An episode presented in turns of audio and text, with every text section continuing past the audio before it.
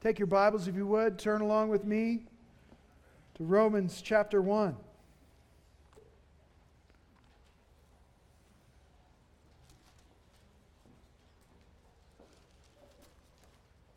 Romans chapter 1.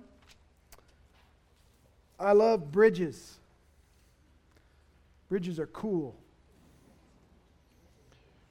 Bridges get you to, from one place to another pretty easily compared to not having bridges. Bridges can be beautiful. The Golden Gate Bridge, I would argue, one of the most beautiful bridges in all the world. The Brooklyn Bridge, pretty respectable. The bridge I remember first growing up was a bridge that took me to my grandmother's house. And it went over some train tracks. But this wasn't a bridge that tourists would travel to to take a look at. This was a wooden bridge. It was a single lane bridge. And it curved as it went over the top of the train tracks. And it curved so much that when you were in your vehicle, you couldn't tell if there was another car coming your way, and it's one lane. So what you did was you gave a couple of good beeps on your horn to let if anybody's on the other side know that you're coming, and you just hope that they didn't honk their horn at the exact same time that you did. That bridge, as crude as it was, still accomplished its purpose. It got you from one side to the other without running into a train. Well, we're going to see the Apostle Paul constructing a kind of bridge today in this continuation of the introduction to the book of Romans. Paul is seeking to build a relational bridge to the Romans, a bridge of relationship that would span the geographical and relational distances that currently existed between his readers and himself. As Paul writes to the Christians in Rome, probably writing from Corinth around 57 AD, he does so knowing that he faces a significant challenge. Paul had never been to Rome. He had no hand whatsoever in planting the churches there. He had never met most of the Christians who lived there. He didn't know them, and they didn't know him. To make matters worse, Paul knew that among the Romans there were some who thought that Paul's preaching and his practices weren't exactly orthodox. That there were some who thought his gospel and his teachings were novel. That they represented a departure from the truth of the Old Testament. Paul is writing to them in part to lay out the fullness of his gospel. He is writing to systematically lay out the gospel that he preaches, and in so doing, allay any concerns that his message differed from that of the other apostles or differed from that of the Old Testament in any way. In fact, in the book of Romans, Paul quotes from the Old Testament a total of 61 times. He quotes from Genesis five times, from Exodus four times, from Leviticus twice, from Deuteronomy five times, 1 Kings twice, Psalms 15 times, Proverbs twice, Isaiah 19 times, Ezekiel once, Hosea twice, Joel once, Nahum once, Habakkuk once, and Malachi once. Paul wants them to know that his message, his gospel, is thoroughly biblical and thoroughly apostolic. So, as Paul writes, he knows he has to try to establish a connection with his readers. He has to build a bridge that will span the gulf of miles and misunderstanding and mistrust that have separated them up to this point. He seeks to build this bridge by showing them his genuine love and heart of concern for them, and by communicating his desire to see them and to be with them face to face. Paul is seeking to do just this in this expanded introduction of verses 8 through 15. So let me read it for us this morning Romans chapter 1, verses 8 through 15, as the Apostle Paul continues. First, I thank my God through Jesus Christ for you all, because your faith is being proclaimed throughout the whole world. For God, whom I serve in my spirit in the preaching of the gospel of his Son, is my witness as to how unceasingly I make mention of you, always in my prayers, making request if perhaps now, at last, by the will of God, I may succeed in coming to you. For I long to see you, so that I may impart some spiritual gift to you, that you may be established. That is, that I may be encouraged together with you, while among you, each of us, by the other's faith, both yours and mine. I do not want you to be unaware, brethren, that often I have planned to come to you and have been prevented so far, so that I may obtain some fruit among you also, even as among the rest of the Gentiles. I am under obligation both to Greeks and to barbarians, both to the wise and to the foolish. So for my part, I am eager to preach the gospel to you also who are in Rome. This is the word of God. Let's pray together. Gracious Father, we thank you once again for giving us your truth, for not leaving us in the darkness, but sharing with us the light of the gospel in the face of Jesus Christ. We thank you, Jesus, for being the perfect sacrifice for our sins, for being to us that bridge that spanned the gulf that existed between a holy God and sinful humanity. Thank you, Jesus, for making a way for us to be reconciled to God and have peace with God through our Lord Jesus Christ. Lord Jesus, show us this morning what you have for us, how you want us to grow and grow in faith, grow in understanding, and grow in maturity. Make us a church, Lord, that is growing in maturity through the means that you have appointed. We ask this in Jesus' name. Amen. Well, as Paul continues to introduce himself to these Roman Christians who he has not met, he shares with them a bit of his heart.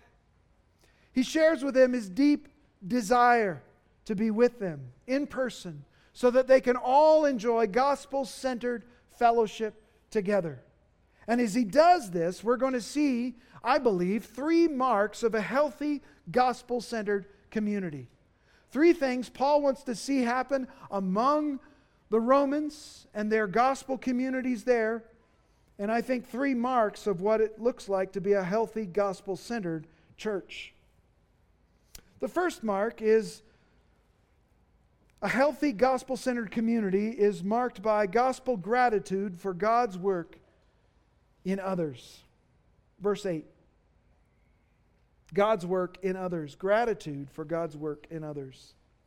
This section, verses 8 through 15, that I just read, are an expansion of the introduction that Paul began in verse 1. Verses 1 through 17 form what is this part of all typical ancient letters known as an epistolary opening where the author introduces himself, he acknowledges his recipients, and perhaps shares a bit of the purpose of his writing. Having introduced himself and identified his readers in verses 1 through 7, Paul now in verses 8 through 15 begins to share more of his heart with them. He wants these Christians in Rome to know how much he longs to see them, to meet them, to greet them in person, to see them face to face, to be with them and enjoy true Christian fellowship together. Paul begins in verse 8 by saying, first, or firstly, or first of all. Now, Paul will not get around to saying secondly. We do that sometimes, or we get confused and we say, first of all, and B, and thirdly. Well, I don't think Paul's confused. But I do think he's trying to communicate something here. He's communicating the importance of what he's about to share with them. That before he says anything else, he wants them to know this. Before he goes any further in the, in a, accomplishing the purposes of this letter, he wants them to be settled in their knowledge of this fact that he is grateful for them, that he's grateful for God's work in them, that he's grateful for the testimony of faith that has gone out into all the world because of them. This is what Paul is grateful for. This is what Paul gives thanks for. I thank my God through Jesus Christ for you all. The first thing Paul wanted them to know is that he's thankful for them. Now, it's important to see that this thanksgiving, this gratitude that the Apostle Paul has, is entirely gospel centered and gospel fueled. It is a gospel centered and gospel fueled gratitude. Paul says, I thank my God. This is very personal language. He doesn't say, I thank the God of heaven, which would be appropriate and true. He says, I thank my God. The God who is mine. The God who I love and serve. The God with whom I have a personal, intimate relationship with. The God who has saved him from certain judgment the God who has called him into service as an apostle, the God who supplies all his needs according to his riches and glory. It is only the gospel that makes it possible for sinners to go from being the enemies of God to being the friends of God, so that we may call on God as my God. Do you think of God in those terms? Is God your God? Can you say that God is my God? Do you have that personal, intimate relationship with Him? Do you know that you have been reconciled to God through faith in Jesus Christ so that you can genuinely cry out without fear of lightning striking you that God is my God? I hope that you do have that confidence and hope this morning. And if you don't, then trust in Jesus Christ, and God can be your God too. God is the God who is for me. He is my God. Not only that, but notice that this thanksgiving to God is offered up through Jesus Christ. Now, this is the language of mediation. Jesus Christ is the mediator. Jesus Christ is himself the bridge between sinful mankind and a holy God. Jesus Christ is the bridge who has spanned that gulf that we never could with innumerable good works, with a life where the good outweighed the bad. It was never going to span that gap that existed between us and a holy God. But Jesus Christ did what we could never do through his sinless life and his atoning death on the cross. Jesus serves as the bridge between God and man. Jesus serves as the conduit, the medium, the mediator for all of our thanksgiving and praise now. Hebrews 13, 15 says this Through him, Jesus, then, let us continually offer up a sacrifice of praise to God. That is the fruit of lips that give thanks to his name. And we do it all through Jesus Christ, our mediator.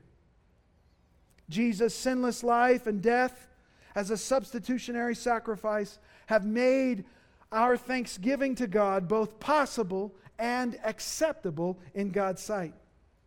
So, this thanksgiving is gospel centered and it is gospel fueled. It is offered to God with whom we have personal and intimate relationship. And it is offered through Jesus Christ, who has made this relationship possible and who has made our thanksgiving both acceptable and possible.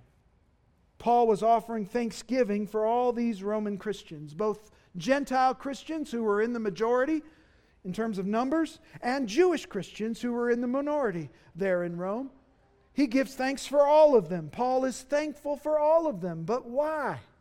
Why is Paul thankful for them? Well, the reason for Paul's thanksgiving is that their faith is being proclaimed throughout the whole world. Now, there's a bit of hyperbole there.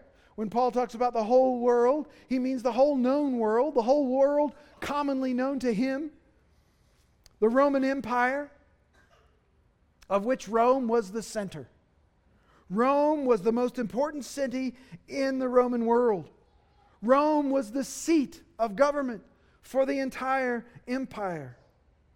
And the idea of having a growing and thriving group of Christians living in Rome in these churches was an encouragement beyond belief to Christians living everywhere else.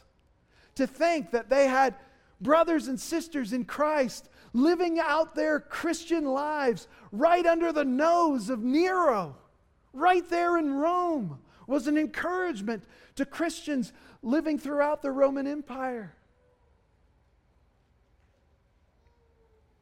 Christianity had taken root and was flourishing in the seat of Roman government. And this would have been a great encouragement indeed to Christians elsewhere. Philippians 4:22 written a few years later than the book of Romans, it even indicates there that there were some even among Caesar's household who had believed. Philippians 4:22 says all the saints greet you, especially those of Caesar's household. Ha! We've got Christians right here in Caesar's household and they send their greetings to you. What an encouragement! That those who work for Caesar, either in an administrative role or in some domestic responsibility, were Christians and were living out their Christian lives right under Nero's nose. Their faith was a source of encouragement to all Christians living throughout the Roman Empire. Now, one of the hallmarks then of a healthy gospel centered community is gratitude for God's work in others. Paul doesn't begin with thanksgiving for his own gifts, his own talents, his own intellect, his own abilities or accomplishments. He begins with God centered, Christ mediated thanksgiving and gratitude for his gracious work in the lives of the inhabitants of Rome despite Rome's great power, despite Rome's insistence upon emperor worship, God had gloriously saved these Roman Christians out of darkness and delivered them into the light of Jesus Christ. And for that, Paul was grateful. And that's where he begins. That's where he begins with relationship, with thanksgiving for what God has done in the lives of these Roman Christians. The foundation of all true community must be gratitude for one another. Thankfulness, genuine thanksgiving for God's work of redemption in the lives of our brothers and sisters in Christ. Gratitude for God's gracious work in their lives. Giving thanks to God through Jesus Christ for the gospel transformation that we see in them. Giving thanks to God that God has put these Christians in our lives, and that therefore there must be a redemptive reason for their presence among us. To live in true Christian community, for sure, can be difficult. There are some people that are just hard for us. Christians will sometimes hurt us, they will offend us, they will even sin against us, or just be annoying to us. There's an old saying that goes like this To dwell above with saints we love, oh, that will be glory. But to dwell below with saints we know, well, that's another story. And there's so much truth to that, isn't there? Sadly, if we're honest. But true Christian community is built on gospel gratitude for one another and for God's work in one another. Gratitude for the gospel in our own life, gratitude for the gospel's work in others' lives. Sure, that brother or sister in Christ might be hard to love, might be annoying, but just think what they might be like if they didn't know Christ. There's reason for thanksgiving. Could be a lot worse. Sure, Christians will sometimes sin against us and hurt us, and I don't want to minimize that.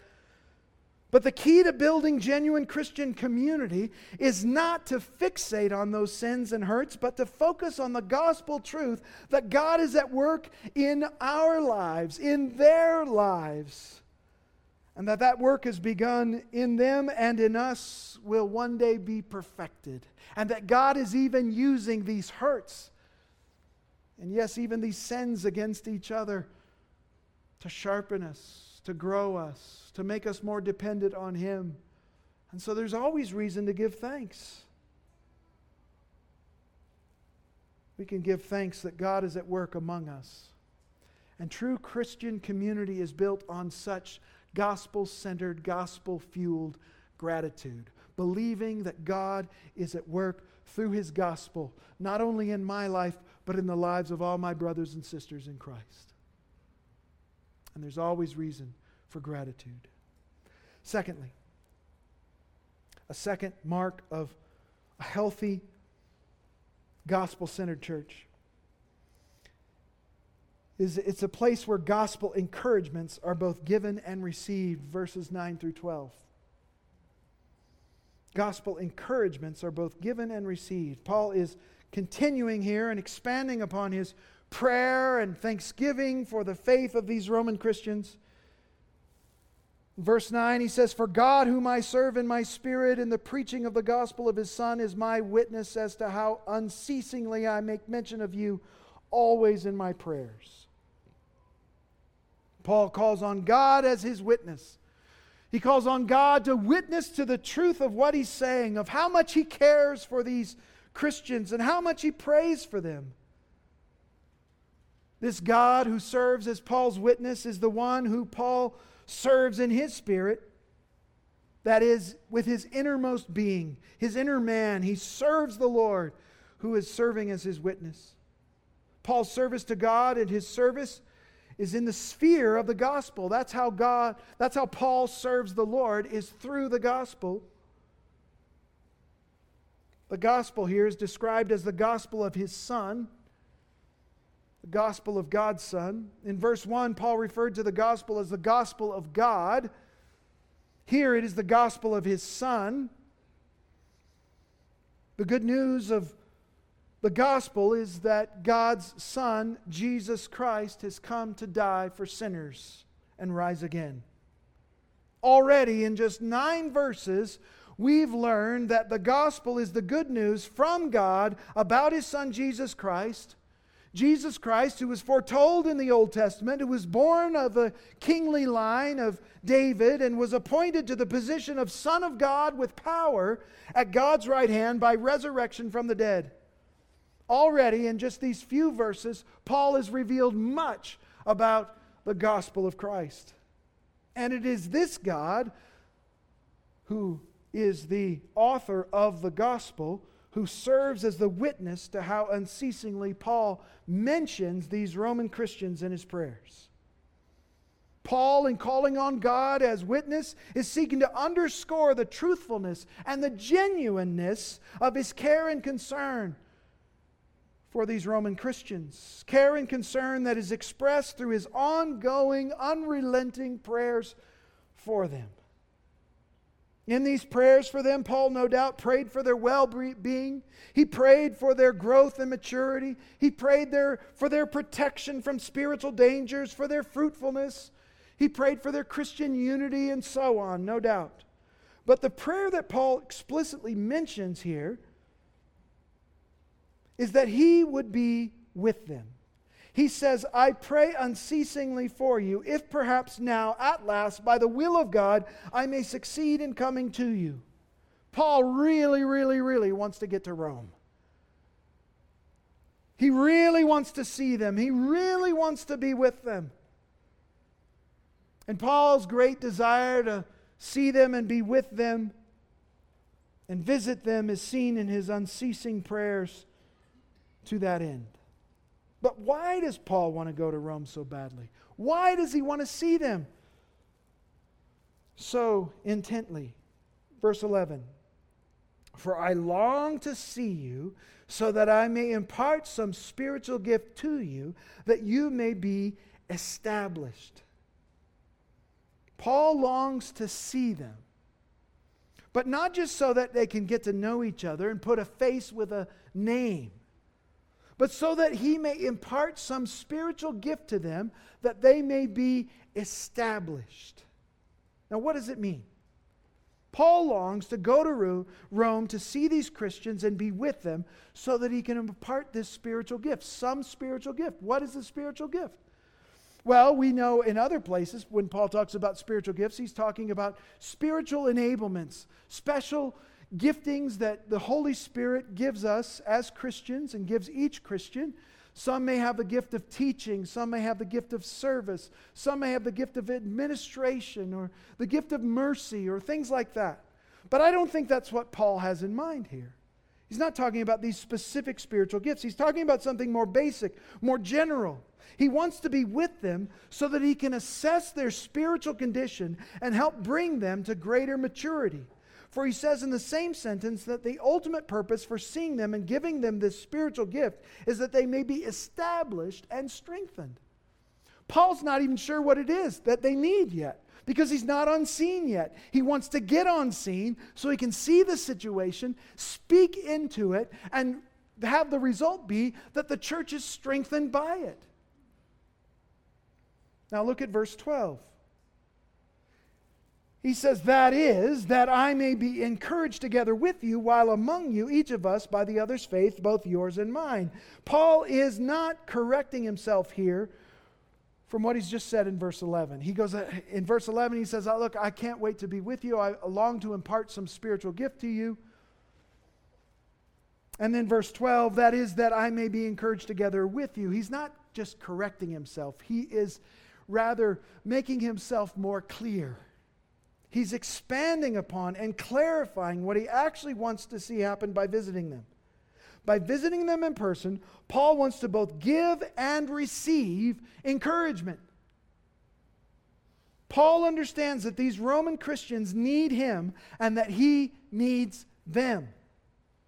Paul understands that they will benefit from his coming and that he, the great apostle, will benefit from being with them. You see, beloved, there is great value in our gathering together. We make all kinds of accommodations to folks. There are seasons in life when people can't come to church. They can't be physically present. They have an illness or they have a loved one with an illness or things like that. And we have, uh, in our technological age, we have all kinds of abilities and ways that you can tune into church without actually being here. Well, you might be watching church, but you are not having church. Because to have church, you got to be present. You got to be here. You got to be with us. Paul understood the value of that. He understood that this couldn't be done remotely, that really the fullness of ministry can't be experienced through a pen pal relationship. There is a face to face nature of discipleship that is absolutely essential to Christian growth, Christian maturity, and Christian health and there's no replacement for it. Paul understood that, and he's, he's underscoring that here. Paul understands they will benefit from his coming, and he will benefit from being with them. He states explicitly here that they will be mutually encouraged by each other's faith. The word enc- translated encouraged here is the same word Jesus used to describe the coming of the Holy Spirit parakaleo, which literally means to be called alongside, with the idea of being called alongside for the purpose of helping, of encouraging, of strengthening, of comforting. Paul knows that a personal visit from him will result in their being called alongside each other with the result of being mutually encouraged, mutually comforted, and mutually strengthened. And what will bring this mutual encouragement and comfort and strengthening? Each other's faith. Each other's faith in Jesus Christ. Your faith has an effect on the body of Christ.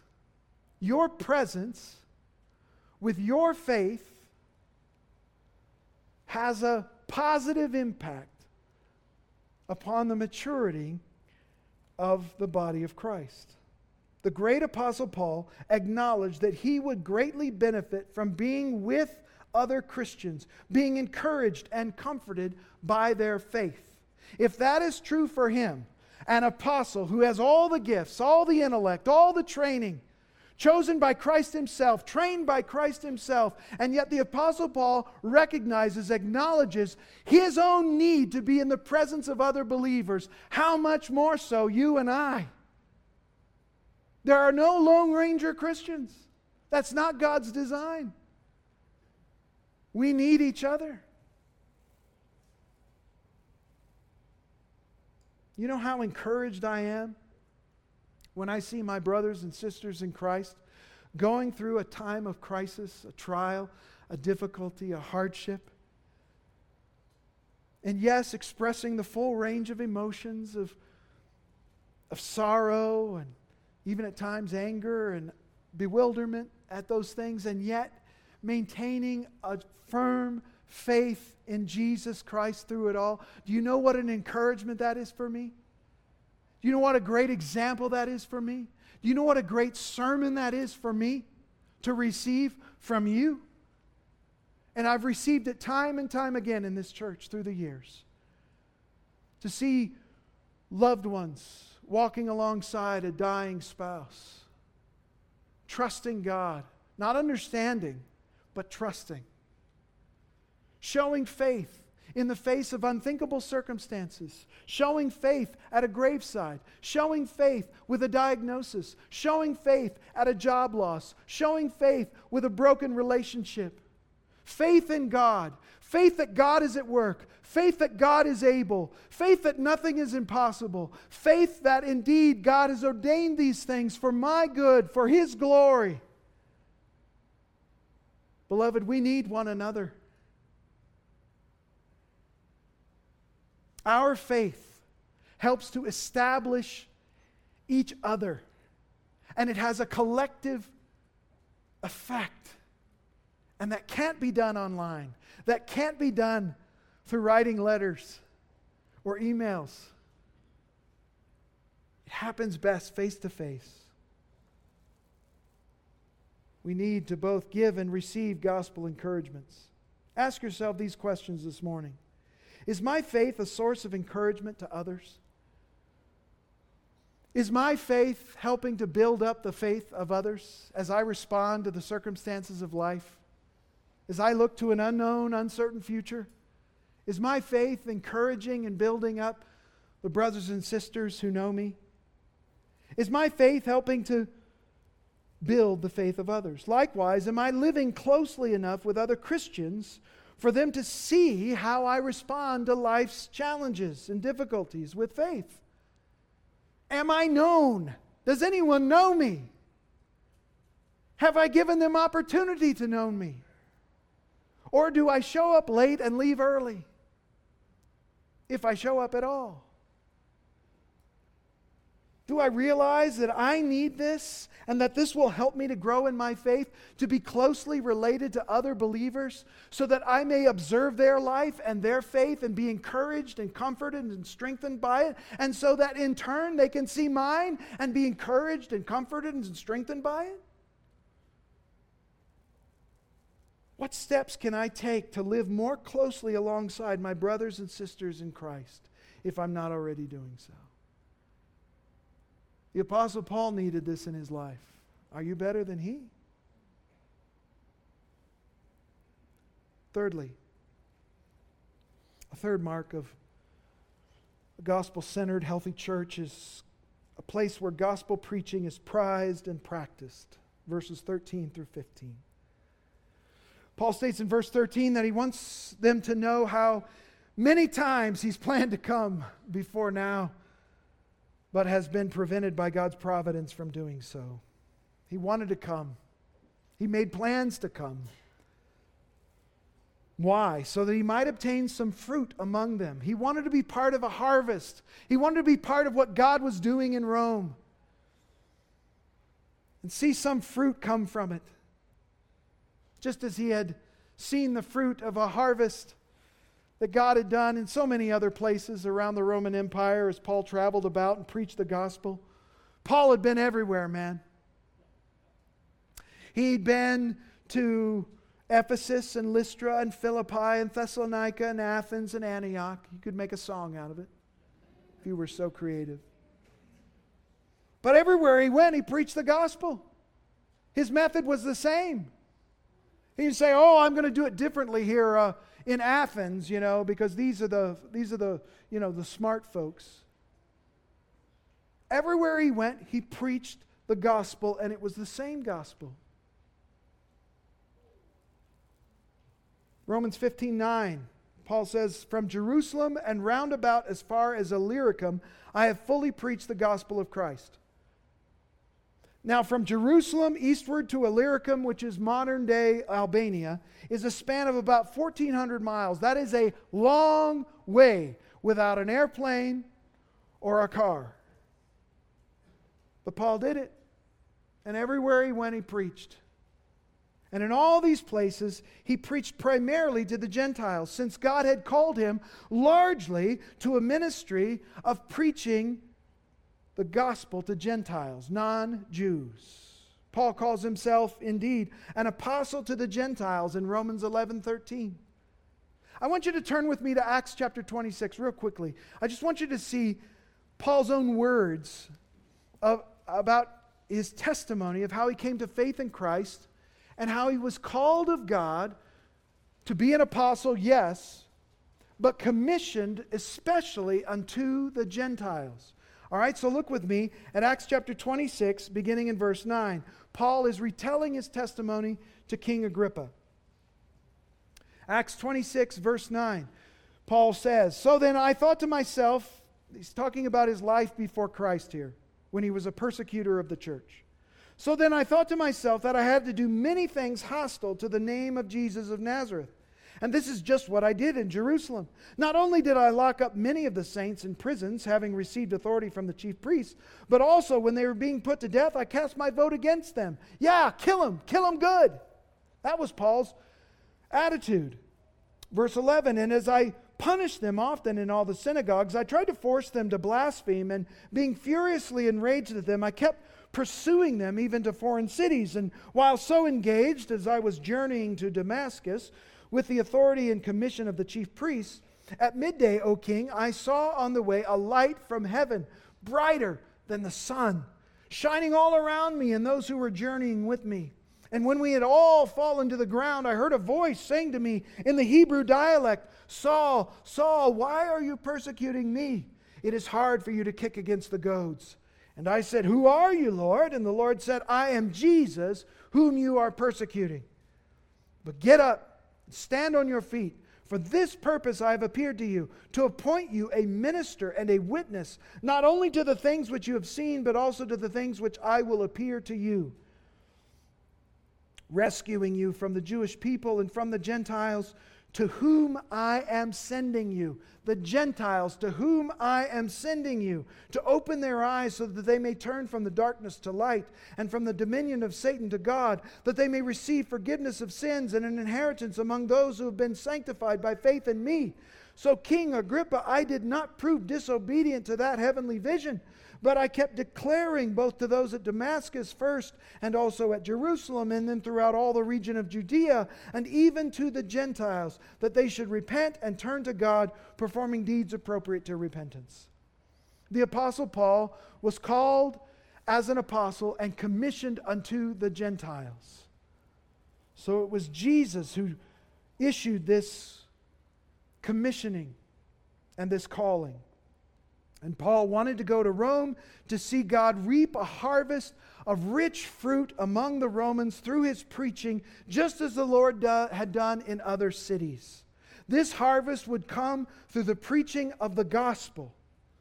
The preaching of the gospel, which produces the dual spiritual fruits of both evangelism and discipleship. One message preached produces a harvest of two kinds of fruit the fruit of evangelism, of unbelievers coming to faith in Christ initially, and the fruit of discipleship, of believers growing in their faith as they hear the gospel preached. Now look at verse 14. Paul says, I'm under obligation both to Greeks and to barbarians, both to wise and to the foolish. As an apostle to the Gentiles, Paul describes himself here as a debtor. He has an unpaid obligation to preach to all the Gentiles, an obligation to God and an obligation to these Gentiles. He wants to preach both to Greeks and to barbarians. Greeks refers to the sophisticated in group, the cultured class, those who spoke the Greek language.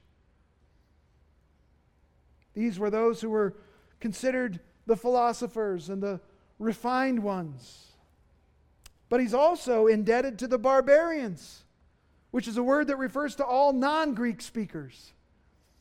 It's a pejorative, it's an onomatopoetic word coined by the Greeks because it sounds like what their refined ears hear when other people speak languages other than Greek. It sounds crude, sounds stupid, sounds like they're dumb. Bar, bar, bar, bar. Barbarians, unrefined, uncouth, unlearned. But Paul says, I'm under obligation to them too. I owe them a debt too. I owe them the preaching of the gospel, for God has put it on me to do so. Woe unto me as if I do not preach the gospel. Likewise, Paul is under obligation to preach the gospel to wise and foolish, to the learned and the unlearned, to the highest person in society, to the lowliest person in the gutter. You see, God intends in His mercy for the gospel to go to all people, regardless of nationality, language, or social status, regardless of background, regardless of history. And the gospel is able to reach into every person's life and radically change them forever. And the Apostle Paul serves as exhibit A of the truth of the power of the gospel to transform a life. He went from chief persecutor of the church to chief proclaimer of the gospel. Romans 1:16 Paul talks about the power of the gospel to change a life. He says, I'm not ashamed of the gospel, for it is the power of God for salvation to everyone who believes, to the Jew first and also to the Greek. The power of the gospel to save and to change. Given that Paul is under obligation to preach the gospel to all people, look what he says in verse 15. So, for my part, I am eager to preach the gospel to you also who are in Rome.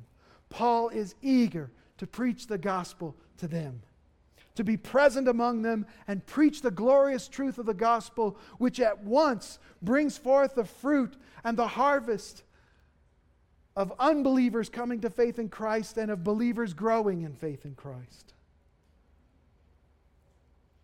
Why was Paul eager to preach the gospel? Because he knew that gospel preaching, biblical preaching, is the key to spiritual formation of a community, a church. That is why he told Timothy, I solemnly charge you in the presence of God and Christ Jesus, who is to judge the living and the dead, and by his appearing in kingdom, Preach the word. Preach the word, Timothy. Be ready in season and out of season, reprove, rebuke, exhort with great patience and instruction. For the time will come when they will not endure sound doctrine, but wanting to have their ears tickled, they're going to accumulate for themselves teachers in accordance with their own desires, and will turn away their ears from the truth, and will turn aside to myths. But you, Timothy, be sober in all things, endure hardship, do the work of an evangelist, fulfill your ministry. How would Timothy fulfill his ministry? By preaching the word, by staying steady at the task of preaching the gospel in season, out of season, when it's convenient, when it's not, when it's popular, when it's unpopular. Because this is God's divine means for bringing about and birthing new believers and growing established believers. Colossians 1:28 Paul says we proclaim Christ admonishing every man and teaching every man with all wisdom so that we may present every man complete in Christ. How is every man presented complete in Christ. How is every person brought to maturity in Christ? It is through the proclamation of Christ and his gospel. The preaching of the Word of God, the proclamation of Christ and His gospel are God's chief means of growing and maturing the body of Christ. Gospel preaching does not just benefit the unbeliever and those who are brand new to the faith, but it blesses and benefits the most mature among us. And therefore, Paul was eager to be on site with the Romans to preach the gospel because he knew that the gospel preached would result in a rich harvest of both evangelism and discipleship. Preaching, biblical preaching, gospel preaching is sometimes looked down upon today. You'll sometimes hear things like this preaching isn't the best form of communication. Actually, preaching isn't the best form of communication. Dialogue is better. Conversation is more effective. You see, people today, they don't have the attention spans like people used to. They're not able to listen to preaching. But what all of these arguments fail to take into account is the fact that God has both ordained and promised to bless the preaching of His gospel. Those who look down on biblical preaching fail to take into account that it is the Spirit of God who is powerfully at work in the preaching of the Word of God. Powerfully at work calling men and women, boys and girls, out of darkness and into light. The preaching of the gospel causes the dry bones of the spiritually lifeless to rise up and live again. The preaching of the gospel gives life and light and hope in the midst of a world that is full of death and darkness and despair. Churches that prize and practice the preaching of the gospel will find themselves growing in health and maturity because the church is not our church. It's not my church. It's the Lord's church. And the Lord has, has spoken and given us the means of growing his church both through new conversions and through discipleship. And it's through the preaching of the gospel. The preaching of the gospel is God's primary means for making and maturing disciples of Jesus Christ. Churches and individuals that downplay the role of preaching or despise the preaching of the gospel will find themselves sooner or later drifting into lifelessness and ultimately apostasy. These then are some of the marks of a healthy gospel centered church where there is a gospel gratitude for God's work in the lives of others, where there are gospel encouragements both given and received, and where gospel preaching is both prized and practiced. May the Lord make these marks increasingly present among our body for the sake of his gospel and for the glory of his name. Let's pray together. Lord Jesus, we need to hear the gospel preached, declared, heralded. For it is good news. It's good news for the unbeliever, and it's good news for the believer. It's good news that brings those who are dead in their sins to life through the power of your Spirit working in them through faith. And it is good news that brings about the maturity and growth in the individual and the body as a whole. Father, I pray that you would increasingly make these marks true of us. That we would be a people filled with gratitude for one another, even those we have difficulties with, even those with whom we disagree that we can find something to be grateful for and thankful for. Otherwise, we are denying the good gift that you have given us in them. Lord, I pray that you would make us increasingly a people who are marked by prizing and practicing the word preached, by placing ourselves regularly and faithfully under the preaching of your word, by prizing it, by listening carefully, by seeking to obey what we hear. And may you increasingly make us a people that both give and receive encouragement through our faith, our common faith in you, Father, who have given us the best gift of all in your Son.